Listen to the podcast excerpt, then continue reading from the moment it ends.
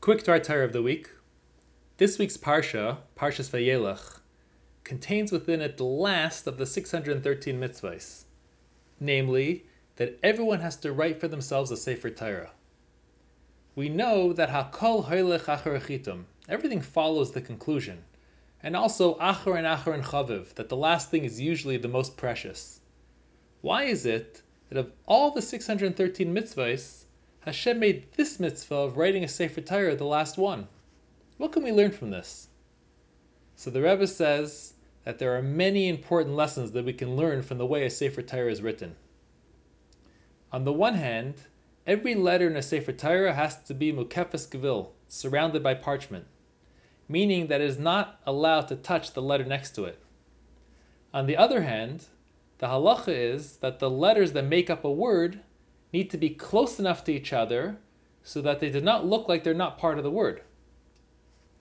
Likewise, with the Jewish people, every Jew needs to be doing Torah mitzvahs on his own, not leaning or depending on someone else in order to do your Torah mitzvahs. However, despite this independence, we are all responsible for one another. We need to be close and nearby to our fellow Jew so that we don't look like only individuals, but rather a collective body that are always there for each other. Furthermore, a Sefer Torah needs to be written with dark black ink that adheres well to the parchment. While other colors can be mixed to make additional colors, the color black is very difficult to change.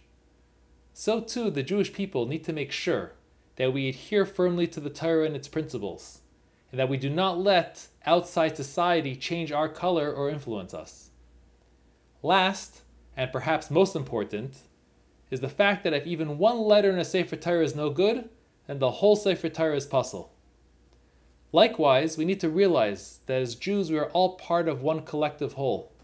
And if even one of us is lacking, then all of us are lacking. And it is incumbent upon us to do what we can to help that person and make him whole again.